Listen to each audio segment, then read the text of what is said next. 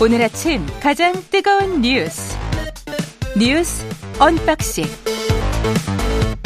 네, 뉴스 unboxing 시작하겠습니다. 민동기 기자, 김민하 평론가 나와 있습니다. 안녕하십니까? 안녕하십니까. 예, 장마 영향으로 전국에 비가 내리고 있습니다. 본격적인 장마 시작됐고요. 출근길 운전 조심하시기 바랍니다. 7시 23분쯤 되고 있는데요. 지금쯤이면 집에 나서시는 분들도 있을 것 같은데 비가 많이 오고 있습니다. 운전 조심하시기 바라고요. 제가 오프닝에서도 설명드렸습니다만은 프리고진의 반란은 그냥 끝난 걸로 이른바 이제 위화도 해군이라고 해야 되겠습니까? 그러니까 네. 수도 러시아판 모스크... 위화도 해군? 네. 수도 모스크바에서 200km 예. 이내까지 진격을 하긴 했거든요. 예. 아, 그런데 벨라루스 대통령의 중재로 반란은 일단 중단을 했습니다. 그렇죠. 아, 그리고 바그너 그룹 병사들은 벨라루스로 떠나기로 했고요. 예. 일단 뭐 푸틴 대통령도 이들에 대해서 책임은 묻지 않겠다. 뭐 음. 이런 입장으로 정리가 되는 그런 양상인데 이게 실패인지는 잘 모르겠습니다만 외신들 보도를 종합을 해보면 푸틴 러시아 대통령의 리더십에는 치명상을 입을 수밖에 없다. 공통적으로 이런 평가를 좀 내리고 있습니다. 아, 푸틴 대통령이 그동안 왜 이런 사태를 맞이했느냐 여러 언론들이 좀 분석을 하고 있는데요. 원래 군 지휘관의 인기가 올라가는 거를 푸틴 대통령이 별로 안 좋아했다고 합니다. 예. 그래서 아, 이런 그 모스크바 군 장성들을 프리고진과 바그너 그룹을 활용을 해서 견제를 해왔는데 아, 그러다 보니까 이 프리고진하고 어, 러시아 이제 그 국방부 이런 그 장성들 사이에 상당히 좀 권력 암투가 이제 벌어진 겁니다. 서로 간에 견제도 하고 그렇지. 우크라이나 침공을 했는데도 불구하고 둘이 막 싸우고 이랬거든요. 예. 어, 그러다 보니까 이제 이제 프리고진의 이제 불만이 커질 수밖에 없었던 그런 상황이었는데 음. 문제는 어, 프리고진을 러시아 군 장성들을 견제하는데 적절하게 푸틴이 잘 활용을 했지만 그 과정에서 프리고진의 영향력이 푸틴의 예상과는 다르게 너무 커졌다는 점이고요. 그래서 상당히 좀 언론들 외신들 보도를 좀 평가를 해보니까 프리고진의 영향력을 푸틴이 너무 과소평가한 것 같다. 이런 보도도 지금 나오고 있는 그런 상황인데 어찌됐든 지금 우크라이나 젤렌스키 대통령은 세계는 러시아의 보스가 아무것도 통제하지 못하는 것을 목격을 했다. 서방의 F-16 전투기와 미국산 장거리 미사일을 신속히 지원해달라 이렇게 요청을 한 그런 상황인데요.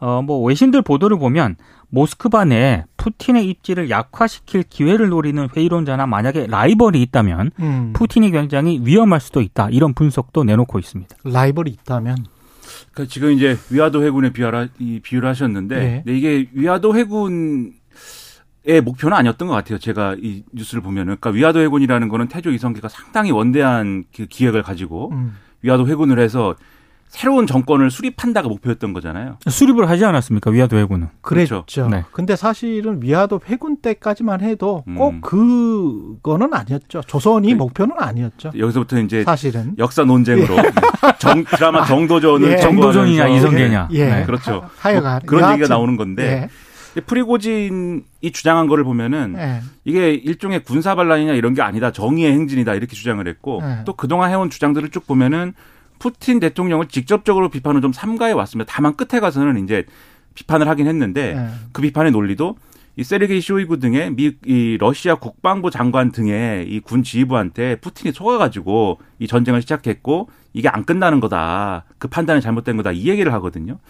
그리고 이제 왜 그러면은 프리고진이 이러한 행동을 했느냐에 대해서 지금 쭉 보면은 계속해서 실질적인 전쟁은 이 바그너 그룹이 전면 전, 이 전면에서 하고 있는데 뒤에서 이제 러시아 국방부는 뒷받침 하나도 안 해주고 탄약도 음. 안 주고 보급도 안 해준다 이 불만을 얘기를 하다가 그렇죠. 결정적으로 어떤 사건이 있었냐면 이 국방부가 러시아 국방부가 개별 이 개별 바그너 그룹과 정식으로 계약을 해서 그렇죠. 이 진행을 하겠다라고 주장을 하기 시작합니다. 근데 음. 그 얘기는 무슨 얘기냐면 앞으로 바그너 그룹의 용병들을 프리고진이 예, 통제하는 게 아니라 예. 러시아 국방부가 직접 통제하겠다라는 얘기여서 프리고진을 배제하겠다라는 얘기로 지금 이해가 된 거거든요. 그 이게 좀 비유가 적절할지는 모르겠습니다만은 원청이 하청을 전쟁을 하청을 썼던 거예요. 이게 지금 희한한 건데. 그렇죠. 그죠? 2014년 크림반도 때도 이 프리고진 맞습니다. 썼었고 시리아 네. 때도 지금 시리아 내전 때도 이랬다는 거 아니에요? 푸틴이. 근데 이제 이러다 보니까 그럴 수밖에 없죠. 군부는 약화되고 그러면 원청 입장에서는 좀 불, 불안하니까 이 사람들을 직접 계약을 하는 수밖에 없겠다. 그래서 직접 고- 계약을 하려고 하는데 프리고진은 그러면 나는 어떻게 되는 거지? 이 생각, 돈에 대한 생각, 그다음에 장악력에 대한 생각 이런 생각이 들 수밖에 없었을 것 같긴 합니다. 그렇죠. 예. 그래서 거기서 완전히 이제 프리고진이 돌아서서 음. 이건 뺏길 수 없다. 그래서 이 국방부 장관더러 여기 와서 해명을 하든지 사과를 해라. 그렇지 않으면 내가 모스크바로 가겠다. 이렇게 갖고 가기 시작한 거거든요. 예. 근데 실제 만약에 모스크바로 들어갔으면은 거기 뭐 체첸 용병도 불렀다 그러고 그리고 그렇죠. 푸틴만 또 보호하는 군대가 또 있을 거예요. 독재자들은 대개 그런 걸 갖고 있지 않습니까? 그렇죠. 유화 사태가 불가피했을 텐데 그렇게까지 가기는 어려웠던 거죠. 프리고진도. 그래서 프리고진 입장에서는 사실 선택지가 둘 중에 하나이지 않았을까 생각이 듭니다. 그러니까 근데 그 둘 중에 하나도 다 선택하기 어려운 게 음. 계속해서 그러면 자기가 어, 이, 계속해서 피를 스스로 흘리면서 이 전쟁을 계속 책임지든지 전선을 유지를 하든지 안 그래도 우크라이나 대반격도 뭐 있는 상황에서 그렇죠. 자기가 전선에 서고 있는 상황 아닙니까? 러시아 정규군 대신해서 계속 그 상황을 유지하든지 아니면은 총구를 뒤로 돌려가지고 이 전쟁은 더 이상 못하겠습니다. 이렇게 하든지인데 둘 다 선택하기 어려웠던 거 아닙니까? 프리고진 입장에서 그러다 보니까 이런 사태로 이어졌고 이제 이렇게 된 건데 그래서 이제 이 예를 들면 푸틴을 대체하는 정권을 수립하는 뭐 그런 종류의 반란이다 얘기하기는 어려웠던 것 같 은데 다만 지금 말씀하신 것처럼 이 사건이 결국 프리고진 입장에서 어떻든 간에 푸틴 입장에서는 굉장히 체면을 상당히 손상시키는 그러한 사건이 될 수밖에 없죠. 분명히 푸틴이 직접 TV에 나서서 이 프리고진은 지금 반란 얘기를 하고 있다. 이거는 용서할 수 없다. 이렇게 얘기를 했는데 그 TV 연설 바로 직후에 벨라루스의 이 어, 루카셴코 대통령이 중재를 서가지고 프리고진은 용서해주고 음. 그 처벌하지 말고 그리고 지금 이제 이 반란에 가담했다고 하는 이 용병들도 전선에 복귀하는 걸로 하고 그리고 계약을 맺는 걸로 합시다라고 정리를 해버린 거 아닙니까? 그럼 푸틴 대통령이 우크라이나전 시작부터 지금까지 통제력을 과연 제대로 발휘하고 있는 거냐에 대한 의문이 불거질 수밖에 없고 당연히 내부에 반대파가 있다면 그 틈을 노려서 이거 이 유지 불가능한 거 아니야? 이런 생각이 더 커질 수밖에 없는 그런 국면이기 때문에 그래서 이제 지금 푸틴은 굉장히 어려움에 처했다. 이 얘기를 다 하고 있는 거죠. 그 갑자기 그 프랭크 시나트라의 My Way가 생각이 나는데요. 그 My Way 가사에 그런 게 나와요. 내가 씹을 것보다 씹을 수 있는 것보다 더 많은 크기, 더 큰 크기를 베어 물었다. 뭐 이런 가사가 나오는데 푸틴의 지금 상황이 그런 것 같아요.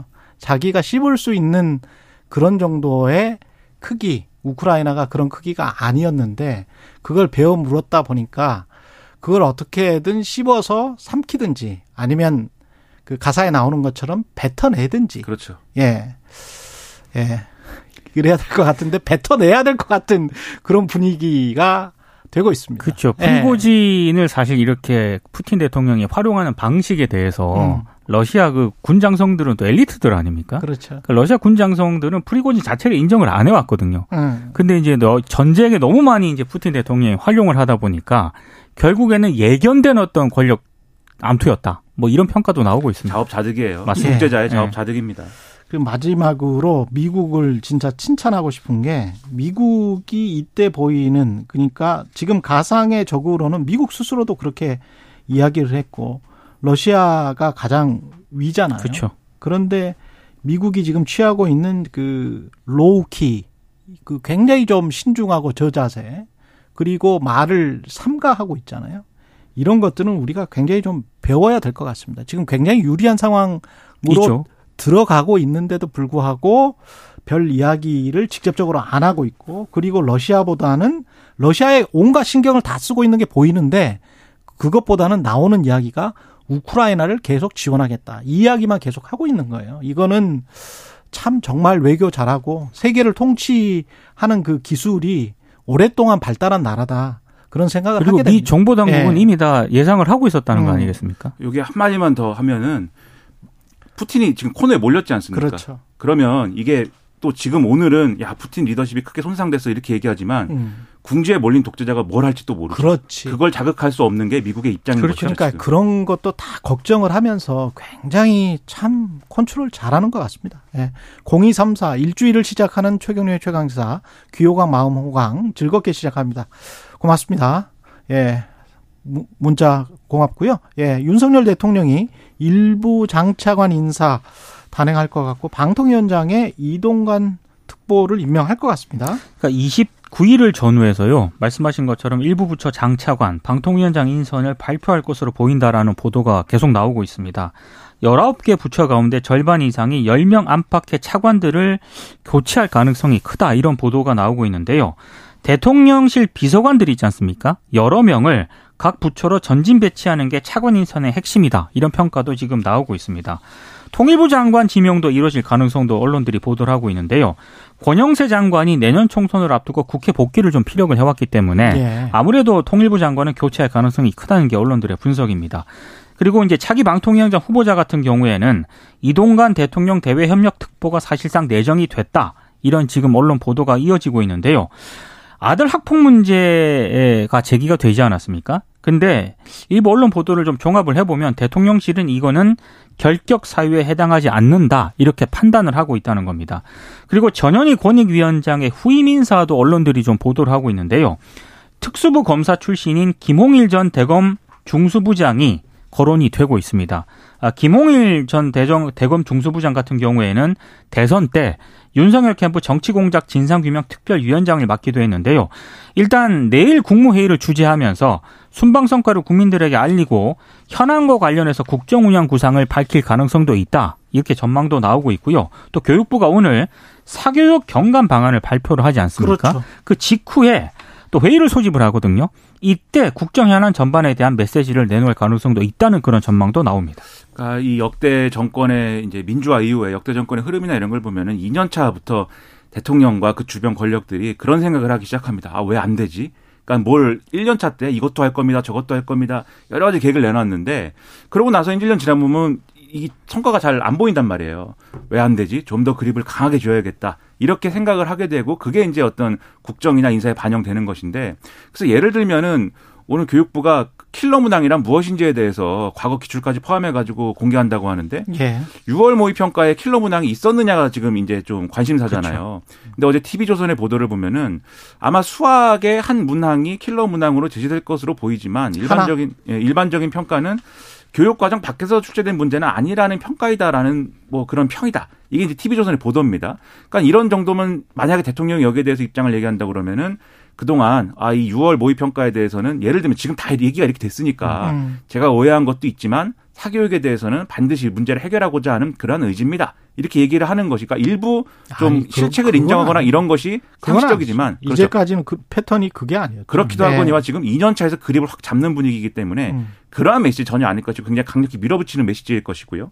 그다음에 지금 차관 인사를 이제 한개 타겠다는 거에 대해서 이 차관 인사도 당연히 이제 만약에 이 통치력 강화를 위해서 필요하면 해야죠. 그런데 이런 문제도 한번 고려해 볼 필요가 있습니다. 오늘 일부 언론 보도를 보니까 윤석열 정부의 국정 철학을 이해하고 있는 대통령실 비서관 여러 명을 각 부처로 전진 배치하는 게 차관 인선의 핵심이다라는 건데 항상 또 이 대통령 선거에서 늘 나오는 얘기가 뭐냐면 책임 총리제, 책임 장관제 한다 이 얘기를 늘 해요.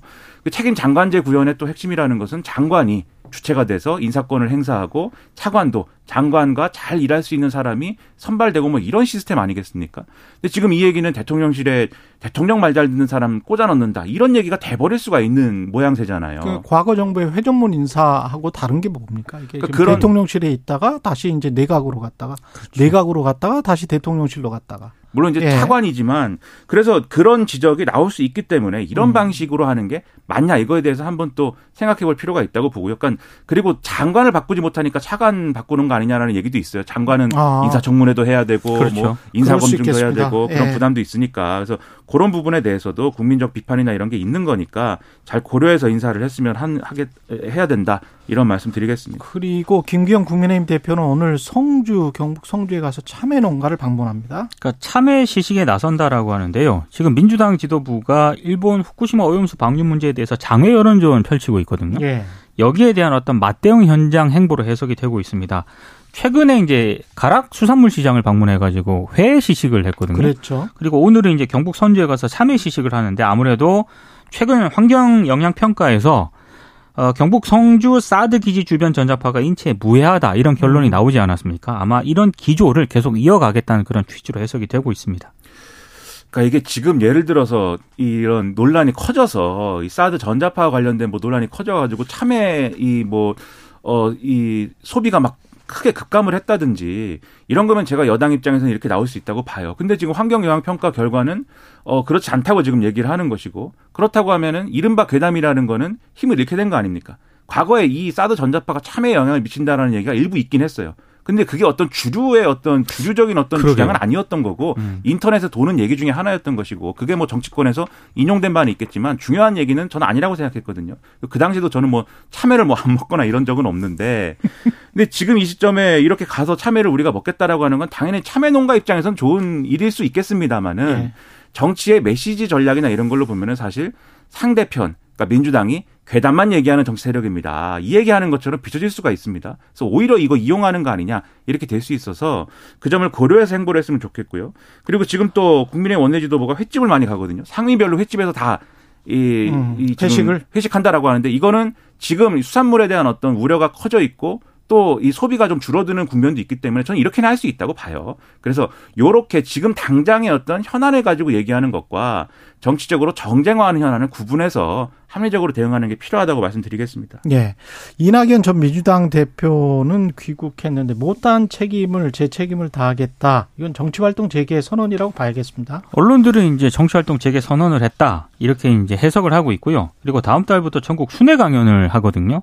윤석열 정부의 어떤 외교 정책이라든가 이런 쪽을 상당히 비판을 할 것이다 이런 전망이 나오고 있습니다. 특히 이제 친 이낙연계 의원들 있지 않습니까? 예. 이낙연 역할론에 상당히 좀 무게 중심을 싣고 있는 그런 양상인데 하지만 어, 이낙연 전 총리가 이재명 리더십의 대안이냐 여기에 대해서는 민주당 내부에서도 좀 엇갈린 반응이 나오고 있습니다. 특히 이제 최근 여론조사를 보면은요. 예. 그 호남 지역에서 이낙연 전 총리의 지지율이 상대적으로 그렇게 높지 않은 걸로 나오고 있거든요. 예. 이제 이런 전망을 바탕으로 아직은 이낙연 전 총리의 정치적 공간, 공간이 예상보다는 그렇게 많이 열리지는 못할 것이다라는 전망도 나오고 있습니다. 지금 상황은 이낙연 전 대표 공백기가 상당히 있었기 때문에 아무리 뭐 비명계가 있고 뭐 이렇다 하더라도 지금은 발광체가 될 수 없습니다. 반사체일 수밖에 없는데 뭐에 대한 반사체냐? 결국 이재명 대표의 리더십 그리고 지금 당이 좀 어려운 것을 고쳐보겠다라고 하는 혁신의 성과 이게 정말 국민들이 인정할 만하면 이낙연 전 대표의 정치적 공간은 사실상 없어지는 거예요. 그게 아니라 여기서 뭔가 문제가 생기고 뭐가 안 되는 것 같다라고 하면은 이낙연 전 대표의 공간은 넓어지는 거거든요. 예. 그럴 수 있기 때문에 지금 당 주류가 어떻게 해야 하느냐에 대해서 뭐 백지짝도 맡으면 나으니까는 뭐 힘을 합치자라고 얘기를 했다는데 이재명 대표가 음. 그런 방향으로 반드시 이 당 혁신에 대한 성과를 내는 게 가장 중요하다. 이 지적을 하나 하고 두 번째로 일부 언론이 사설을 보니까 이렇게 지적을 하고 있습니다. 이낙연 전 대표를 향해서 개파 이 경쟁을 하지 말고 세신의 역할을 해라. 그러니까 메시지를 내고 행보를 하더라도 예.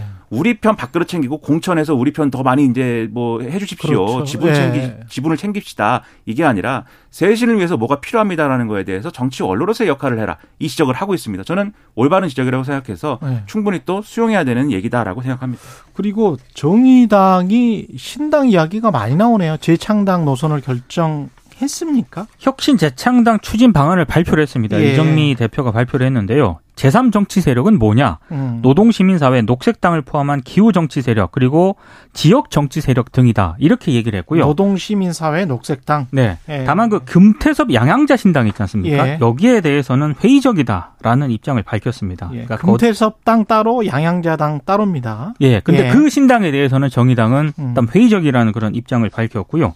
어, 다만 일각에서는 정의당의 어떤 그런 혁신 재창당 있지 않습니까? 이게 알맹이가 없다라는 그런 비판도 나오고 있습니다. 예. 지금 정의당 내 지형이 사실은 복잡합니다. 근데 시간이 없어서 길게 말씀드리기 어렵지만 이정미 대표는 재창당이라든가 신당이라든가 이런 거하고는 거리를 좀 두고 싶을 거예요. 뭐 재창당은 할 수 있지만 신당하고는 거리를 두고 싶은데 장혜영 류호정은 좀 다른 생각 아니에요? 그렇습니다. 그쪽은 이 보도에 의하면 한겨레 등의 보도에 의하면 이미 금태섭 전 의원 등과 교감하고 있다. 거기는 완전히 해체 후 신당 창당 주장하거든요. 그렇죠. 그런 목소리가 있는 것이고 또 당내에는 아예 신당 창당 얘기는 꺼내지도 말하는 또 입장도 있어서 사실은 그 절충점으로서 지금 그렇구나. 신당 창당까지는 갈 수 있는데 재창당 및 신당 창당까지는 갈 수 있는데 범위가 이렇다라는 걸 지금 얘기를 하는 겁니다. 음. 다만 그런데 이 문제는 정의당의 무슨 뭐 노선과 관련된 그걸로 끝나는 문제가 아니라 민주당과 분별 정립해 있는 진보 정치가 어떤 노선을 가지고 어떻게 앞으로 생존해 나갈 것이냐라고 하는 굉장히 중차대한 중차 대한 노선 문제와 연관돼 있어요. 쉽게 안, 나- 안 끝날 것이고 논쟁은 상당히 길 겁니다. 네.